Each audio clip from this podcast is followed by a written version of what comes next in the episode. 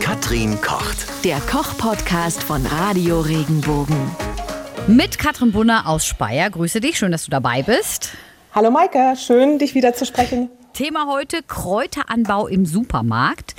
Das wird aktuell getestet, ob das gut ankommt bei uns Verbrauchern. Kräuter und Salate sollen direkt in Supermärkten angebaut werden und zwar unter minutiös gesteuertem LED-Licht. Die Wurzeln, die hängen in so einer zirkulierenden Nährstofflösung statt in Erde. Und dann haben wir Kräuter wie Basilikum, Minze, Schnittlauch, Koriander, Petersilie nicht mehr im Topf zu Hause in der Küche stehen, sondern nehmen die einfach fertig mit aus dem Supermarkt.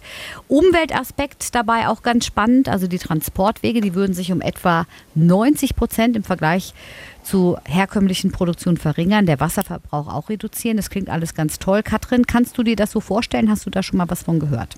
Tatatata, mhm. das habe ich vor der Haustür. Edeka in Speyer Aha. praktiziert das seit ein paar Wochen. Ich habe mich am Anfang auch gewundert, was soll das, was ist das? Da steht gar kein Preis dran, darf ich gar nicht reingehen, mir das rausnehmen?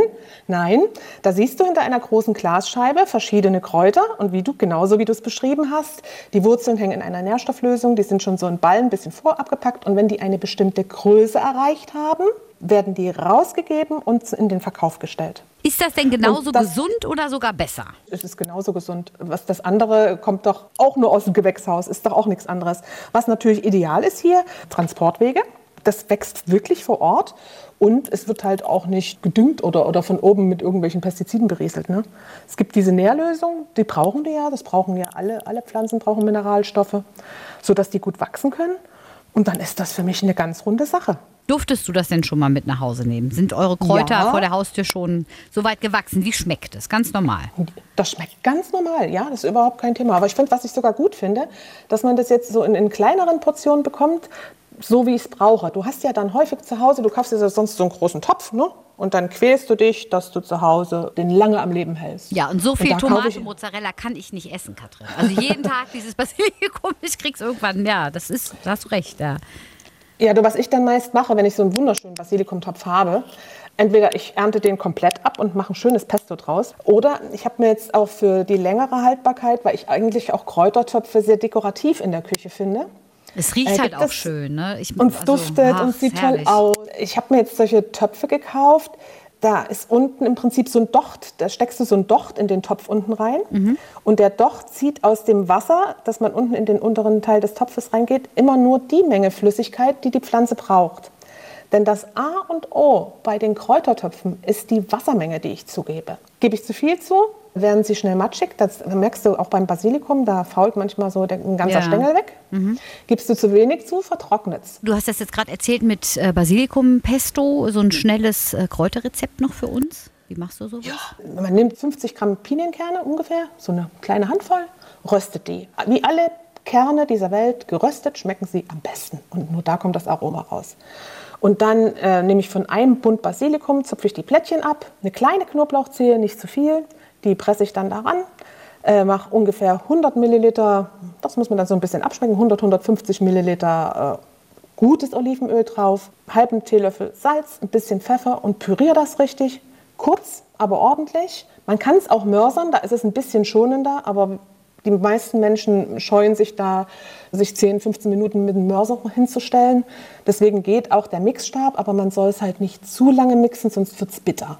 Aber dann hat mich ein tolles Pesto und das schmecke ich mir dann ab und das hält sich, wenn ich das in ein Gläschen fülle, oben die Oberfläche mit Öl abdecke, hält sich das eine Woche bis zwei Wochen. Was ich auch toll finde, ist so ein kleines, kann man mit Basilikum machen oder auch mit Kresse. So ein kleines Joghurtsüppchen. Man nimmt sich einen, Naturjoghurt oder so einen, so einen, so einen Schafsmilchjoghurt und püriert den zusammen mit so einem ganzen Kressebeet oder mit einem ganzen Bund Basilikum.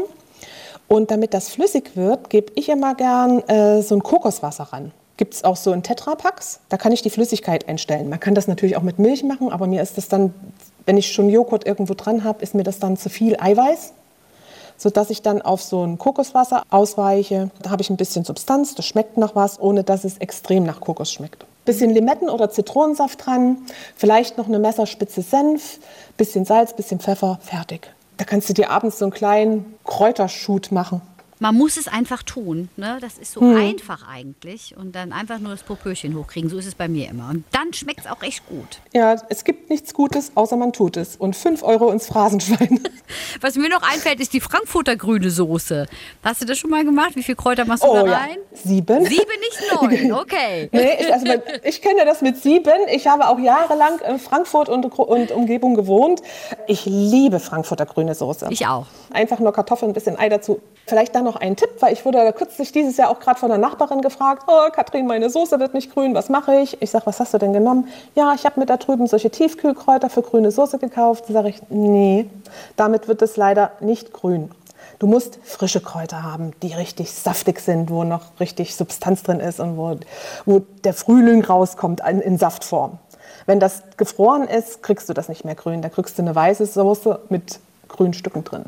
Soll ja Goethe schon gerne gegessen haben, die Frankfurter Soße, fällt mir gerade ein. Schütte ist wahrscheinlich damit aufgewachsen, ne? Ja, wahrscheinlich, ja. War ja auch kein Kostverächter, der Gute. Ja. Danke, Katrin. Bitte. Wenn dir der Podcast gefallen hat, bewerte ihn bitte auf iTunes und schreib vielleicht einen Kommentar. Das hilft uns sichtbarer zu sein und den Podcast bekannter zu machen. Dankeschön.